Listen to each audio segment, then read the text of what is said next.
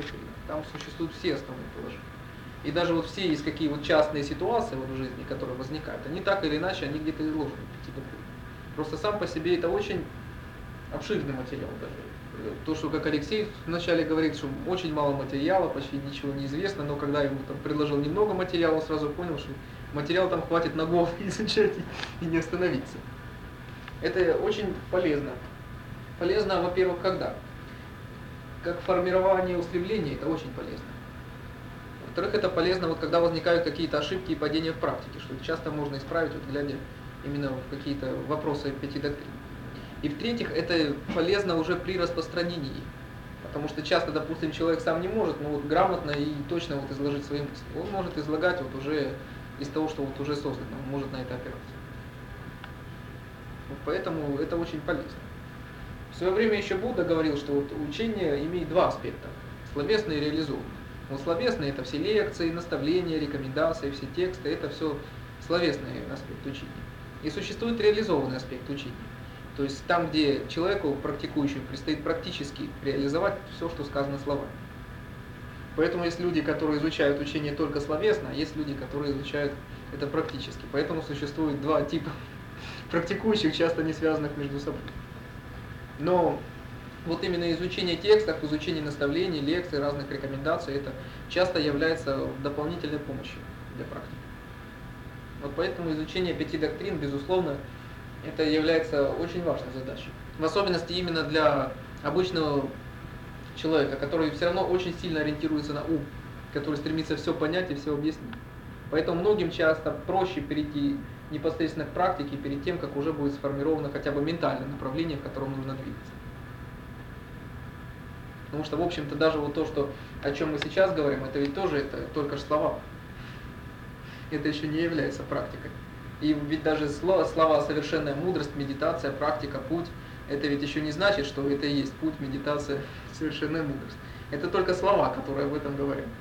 Хотя ведь на самом деле настоящая практика не имеет к этому никакого отношения. Это совершенно две разные вещи.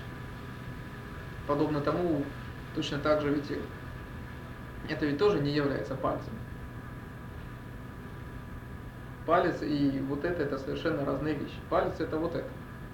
А палец это всего-навсего слово. Это колебание воздуха. Поэтому, допустим, слово «медитация» и состояние медитации это совершенно две разных вещи. И поэтому просто люди часто допускают такую ошибку, они начинают цепляться за слова и думать, что вот они чем-то обладают. Что вот если кто-то из людей достаточно для себя в уме сложил ясную картину, люди думают, что вот теперь они уже это обладают, они знают, в чем заключается практика. В этом заключается ошибка. Любые слова они могут только привести к практике, но это еще не практика, это не опыт, это не состояние, это не цель практики. Но слова они просто часто являются необходимым средством, это инструменты, ничуть не более. Поэтому нужно правильно понимать, в чем заключается значение слов. Понимать, что слова они не заключают в себе абсолютно все. Это всего-навсего только слова. Поэтому даже то, что вот мы говорим сегодня, это еще не практика. Это лишь только побуждение к практике, но ничуть не больше. Поэтому многие люди, они так годы слушают разные слова, но тем не менее не практикуют, они не реализуют это практически. Поэтому это люди слушают все зря. А некоторые люди, которые достаточно им услышат только несколько слов, и эти люди сразу понимают, о чем же говорится. Понимают именно практически на внутренний опыт. Поэтому, если к вам будут приходить какие-то люди и вот говорить, что вот там медитация это вот это и вот это, это вот это и вот это, вы должны поправить такого человека, сказать ему, что практика это не это. Вот такая же ошибка заключается, что когда люди начинают изучать какие-то тексты и лекции, и они полностью ударяются в эти термины, полностью ударяются в эти слова, и они забывают, ради чего это все говорится. Но так очень легко практику подменить только разговорами. Поэтому, допустим, сейчас всем хорошо было бы изучать вот текст, который освещает практику Гуру-Йоги. Возможно, сейчас многие из вас уже подошли к тому, чтобы изучать этот текст глубоко. Алексей, когда вначале только прочитал этот текст, он тоже сказал, что там все очень просто, там все очень легко, там все понятно. Но когда он позже к нему вернулся, он обнаружил, что там огромное количество материала. Практика гуру-йоги, она в монастырях традиционно изучается в течение двенадцати лет. Настолько это огромная и глобальная тема. Но для того, чтобы людям не приходилось тратить так много времени на изучение всех необходимых текстов, это было перефразировано, переформулировано в виде нескольких коротких сжатых текстов, которые можно изучить. Потому что ведь без того, что человек не будет понимать, как нужно учиться, он ничему не сможет научиться.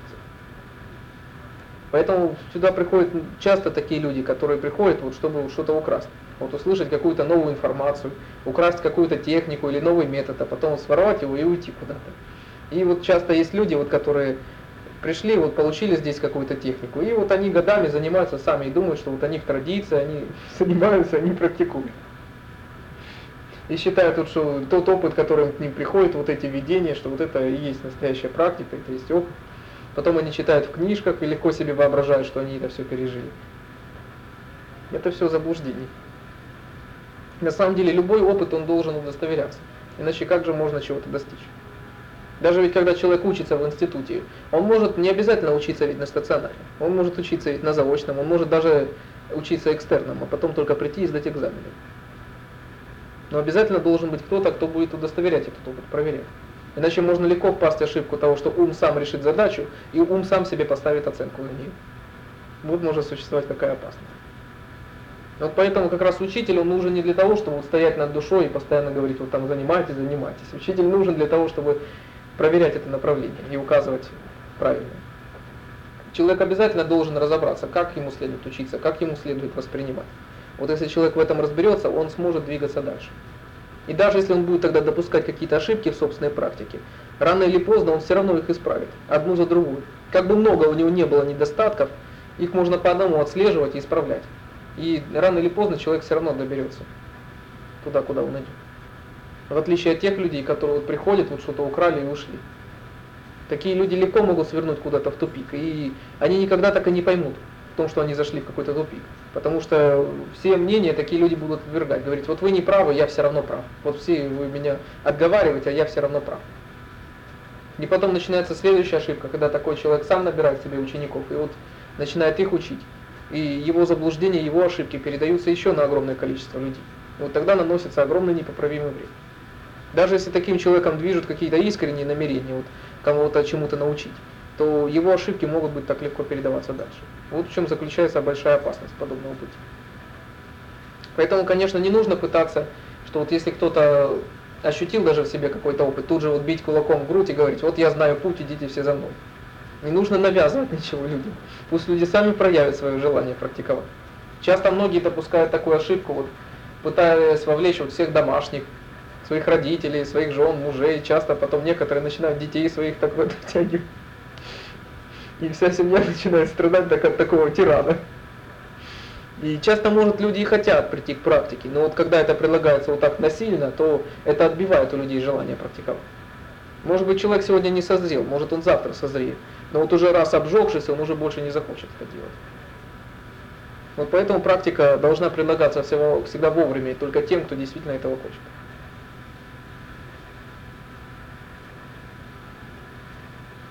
Хотя, безусловно, дальнейший этап распространения учения – это когда это касается уже семей и переходит уже к детям. Согласно традиционным индуистским и ведическим представлениям, считается нормальным, что дети принимают веру своих отцов. Обычно так происходит там распространение. Но опять же это происходит естественным путем, когда дети совершенно естественно это принимают, а не тогда, когда вот их заставляют из-под палки. Каждый человек – это самостоятельная личность. Даже если это маленький ребенок, это все равно это самостоятельный человек. Это индивидуальность, это личность. Поэтому никто не имеет права навязывать что-то другому человеку. Поэтому это очень важный принцип распространения – добровольность. И все, что можно сделать по отношению к другим людям, это предложить возможность. Вот когда ко мне приходят люди и говорят, а вот когда я достигну успеха, вот за год я добьюсь чего-то или нет? Я говорю, я не, я не могу этого сказать. Я не знаю, добьетесь ли вы чего-то или нет. Все, что можно сделать, это предложить возможность. И то, что делает распространение, это предлагает возможность людям практиковать. Вот как раз для того, чтобы там не распространялись, допустим, какие-то секты или, опять же, вот такие шарлатаны. Их, это же не будут духовные методы. Вот так поголовно, допустим, всех запретить. Ну и что это даст? У людей все равно ведь останется жажда, у них все равно будет духовный вакуум. И люди из этих сект побегут куда-то в новую. А как можно опять же решить вот это зло, решить эту проблему? Нужно же предложить альтернативу, сказать, что можно же практиковать, вот есть пути, пожалуйста, занимайтесь. Поэтому вот когда религиозные организации вот так воюют между собой, это ведь не духовные методы. Эта организация ударяется в политику и забывает, ради чего они созданы. Бороться с ними можно лишь духовными методами. А что вот так читаешь, вот какой-то предвыборный лозунг, какой-то депутат пишет: «Долой грабительские цены». Ну хорошо, цены долой, а вот что взамен? Взамен получается ничего. Или вот долой одно правительство, ну а что взамен? Такое же или еще хуже, что ли? Поэтому точно так же нельзя бороться даже с какими-то ложными течениями. И нельзя бороться вот запретами, нельзя бороться вот так столкновением, какими-то конкуренциями. Бороться можно духовными методами. Вот предложить людям альтернативу, чтобы люди могли выбрать из чего-то и сравнить. Вот что настоящая практика, а что ложная. Вот поэтому распространение это и делает. Оно предлагает другим людям возможность, что вы тоже можете присоединиться, вы тоже можете практиковать. И опять же только возможность, потому что нельзя гарантировать, что вот кто-то добьется успеха. Нельзя гарантировать, что все добьются успеха в какое-то определенное время. Все, что можно предложить, это только возможность. И у людей всегда остается свобода выбора. Они могут заниматься столько, сколько хотят, и уйти в любой момент времени, если кому-то не нравится. Но опять же, что требуют, тогда от людей все равно будут требовать, что вот если приходят тогда заниматься, они ведь должны тогда выполнять определенные требования. Потому что иногда приходят такие люди и говорят: а вот да, я хочу заниматься, но вот так мне не нравится, мне вот удобнее вот так заниматься. То, что вы мне говорите, это я не буду делать, я буду заниматься по-своему у вас. Ну и к чему приведет такая практика? Это будет только безответственность. За что можно отвечать? Что вот если человек выполняет, опять же, все необходимые требования, выполняет все необходимые рекомендации, вот тогда можно гарантировать, что можно исправить все его ошибки и гарантировать какой-то результат. Именно вот в такой правильности выполнения. Даже ведь когда люди приходят в институт, то им тоже предлагают какой-то учебный план, определенное расписание. Также ж не бывает, что там кто-то пришел и говорит: вот я эти предметы изучать не хочу, я вот буду все там сразу пятый курс изучать. Вот если ты пришел в этот институт, занимайся согласно этому учебному плану. Не хочешь, вот иди на все четыре стороны. Люди, они часто слишком испорчены. Люди настолько замотаны какими-то своими проблемами, что люди не, не посвящают себя полностью духовной практике. Люди относятся к этому тоже несерьезно и занимаются в полсилы. А там, где уже, допустим, не в таких уже крупных там центрах, как Москва, там Киев, Харьков, то люди обычно относятся к практике более серьезно, более ответственно. Поэтому они могут добиться намного больше. Так что у Винницы есть очень хорошие перспективы для будущего развития. Что она может быть не только, допустим, группой, которая так занимается на периферии, она может превратиться в самостоятельный центр, который будет сам осуществлять распространение. Если посмотреть в истории, большинство вот известных монастырей, даже вот в Китае, это были монастыри, которые находились не в столицах, не при императорах, это были монастыри в провинции, часто вообще даже в глуши, но туда стекались толпы людей, чтобы заниматься. Вот, но опять же не хватает лидера. Человека нет хотя бы... лидера. Нет того человека... На шаг хотя бы, который опережал. Да, хотя, чтобы был, чтобы было, ну как вам сказать, двигаться, видно, к чему идти. В этом есть минус, но в этом есть и плюс, что, по крайней мере, никто не будет на вас давить правильно своим авторитетом. Что вы знаете, что вы сами по себе начальники, что вы придумаете, то вы и сделаете. И вы в этом отношении свободны. Главное, чтобы не сбить. Но не нужно сначала стать. Здесь самым важным является именно само отношение человека к пути. Вот если человек желает постоянно идти по пути, то, в принципе, он встанет на него и пойдет. Если даже человек допускает какие-то ошибки, пусть даже такие ошибки, что он сходит с пути, то он всегда может снова и снова туда возвращаться. А те люди, допустим, которые приходят только из любопытства, только из желания вот что-то попробовать и снова пойти, там еще какие-то центры, там еще куда-то там пробовать, то такие люди, они не добьются большого успеха. Сюда часто приходят вот такие люди, которые вроде бы обладают даже большими способностями. Вот он пришел там, за две недели добился больших результатов, а потом смотришь, его уже нет, уже исчез или непонятно куда делся. Из занимающихся как-то вот заболел туберкулезом и лежал, лежал полтора года в диспансере. И вот он эти полтора года занимался сам, каждый день. Даже то, что он не мог присутствовать с группой и не мог даже прийти на занятия со мной. Он все равно продолжал практиковать сам. И вот когда он уже полностью вылечился, он снова пришел сюда, и вот сейчас снова занимается вместе со всеми. такого устремления, что когда человек все время стремится практиковать. Вот если у него есть такое желание, то даже какие-то временные ошибки, неудачи, это не принципиально для практики. Практика – это тоже не гладкий путь. Любой путь сам по себе – это тоже ведь обычно не гладкая дорога. Там есть и ухабы, там есть и ямы, и подводные камни, куда человек часто спотыкается и падает. Но что опять же должен делать главный человек? Настоящий практикующий, даже если он куда-то упал, он должен встать, отряхнуться и пойти дальше, а не остаться лежать в той же яме. Поэтому даже если есть какие-то проблемы, есть какие-то препятствия, нужно не смотреть на них, что вот непреодолимое препятствие, что теперь нужно опустить руки. Нужно думать, как это решить, как исправить данную проблему и как двигаться дальше. Поэтому путь – это не стояние на месте. И задача заключается не в том, чтобы просто встать на путь. Задача заключается в том, чтобы двигаться. Путь – это и есть движение. Пусть даже с ошибками и трудностями. Была известная притча о том, что однажды Будда спросил у своего любимого ученика Субхути. «Субхути, что бы ты выбрал? Вот в одной руке у меня совершенная мудрость, конечный плод, а в другой руке путь, полный ошибок и трудностей. Что ты выберешь?»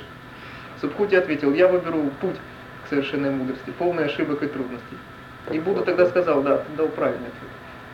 А те люди, которые начинают гнаться только за какими-то результатами, для таких людей сама практика становится неважной.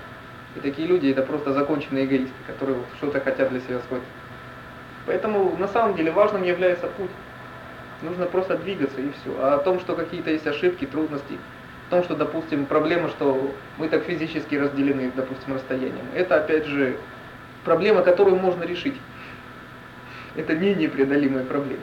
Просто если ее нельзя решить одним способом, можно подумать, как ее решить другими какими-то способами. И в любом же препятствии есть всегда обязательно какой-то плюс. Есть какая-то польза, которую можно применить для своей практики. Допустим, ведь те люди, которые часто могут посвятить себя только практике, вот даже уйти куда-то в горы, там ни о ком не заботятся, у них есть, у них нет ни семьи, там ничего, то часто эти люди не могут ведь достичь глубокого покоя. Там в горах, там где только вот одна тишь, один ветерок, легко заниматься. Но а, такие люди совершенно не могут уже находиться среди людей. Поэтому многие вот так называемые святые, они святые вот где-то в лесу, там, когда отшельники. Но когда они встречаются с людьми, они становятся очень раздражительными. Пусть человек начинает очень раздражать. Это не настоящий покой, это просто временное успокоение ума. Поэтому не нужно стремиться вот к таким к идеальным условиям для практики. Идеальные условия, они делают человека слабым. Его практика должна быть закалена. Вот если человек, даже находясь в городе, даже находясь посреди обычных людей, совсем вроде бы не духовных, он все равно будет практиковать и все равно достигнет покоя, то такого человека уже никто никогда не собьет. Вот это будет настоящая закаленная практика. Ноги отпадают. И я так понял, те, кто, наверное, гоняются за легкой, так сказать, добычей, они просто походили три, два, три дня и видишь, что никакого изменения никаких там не произошло, они просто бросают это. Ну, как... В основном, когда люди видят, что тут надо работать, ну, результат не придет немедленно. Да, и это. Когда они видят, что тут надо много работать, и это ничуть не легкий путь, это тяжелый и трудный путь, вот тогда люди бросают. Весной, в мае, допустим, этого года сюда, в Харькове, пришло ну, где-то двести двадцать или двести тридцать человек по рекламе. А вот сейчас уже, вот зимой, осталось ну, постоянно, может, три-четыре человека. Так что это вполне нормально, что приходит много, а остается мало. Но все даже вот известные там святыни, любые известные монастыри, туда постоянно, ежедневно приходят сотни, чуть ли не тысячи людей. А сам монастырь часто составляет там несколько десятков, ну может сто человек. Так что это вполне нормально, это вполне естественно. Что будет приходить много, а оставаться мало. Самое главное, не нужно ведь тянуть людей за рукав и говорить, вот идите, идите. Человек ведь сам должен проявить желание. А иначе ведь это вот только может повредить ему. Потому что, может, сегодня человек еще не готов это воспринять, он еще не созрел. Зачем вот ему насильно вот что-то впихивать в рот? Пусть человек вот сам созреет, и тогда вот ему это можно предложить, что вот хочешь, вот можно заниматься. Но желание должно идти от самого человека. Хотя совсем не обязательно, что такой человек, вот он читал какую-то литературу, знает там слова медитации или еще какие-то другие. Человек, может, никогда не слышал этих слов, но у него есть такое желание. Многие, наоборот, из тех, что приходят и сразу бьют себя кулаком в грудь и говорят, вот я хочу, я мечтал об этом всю жизнь, и часто такому человеку можно не верить. Что эти люди, да, вот они охотно говорят, вот я хочу, но они точно так же вот попробовали, новая техника, новый метод, новая какая-то терминология, и пошли куда-то в следующее место. Эти люди коллекционируют слова, коллекционируют понятия, названия, техники, методы, вот им нравится получать посвящение тому множеству учителей. Это вот коллекционеры. И такие люди не приносят пользы никому, ни учениям, ни самому себе. Поэтому пусть будет людей даже меньше, пусть вас не смущает, что люди уходят. Это нормально, это естественно. Пусть даже бывает, что люди, которые уже занимаются несколько лет, и тоже потом начинают уходить. Пусть даже и это вас не смущает. По крайней мере, вы будете знать, что, по крайней мере, вы останетесь и все равно будете да. заниматься, что бы ни случилось.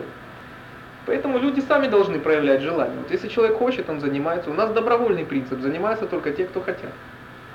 Если человек хочет заниматься, он приходит и следует какому-то распорядку. Если человеку не нравятся какие-то правила, он, пожалуйста, он может не приходить. Поэтому пусть вас не смущает, что большинство людей уходит. Люди имеют право выбора. Потом, кстати, бывает идет обратный принцип, что вот сейчас, в особенности вот в девяносто шестом году, стали приходить люди, которые были на наборах много раньше. Были люди, которые были вот даже в девяносто первом году и еще раньше занимались. И те люди начали возвращаться потихоньку. Помытарившись тоже, походив по каким-то центрам или набив шишек самостоятельно, многие из них возвращаются потом снова. Так что это вполне нормально. Самое главное, что вот это была стабильность, чтобы функционировала группа. Пусть это будет группа там даже из нескольких людей. Если она функционирует постоянно, у людей все равно есть шанс, что если они даже куда-то заблудились, они могут снова вернуться и снова начать заниматься. И вот это как раз сейчас и происходит, что многие люди вот снова приходят и говорят, что вот я там заблудился, снова хочу вернуться, снова хочу практиковать. И они приходят и снова занимаются.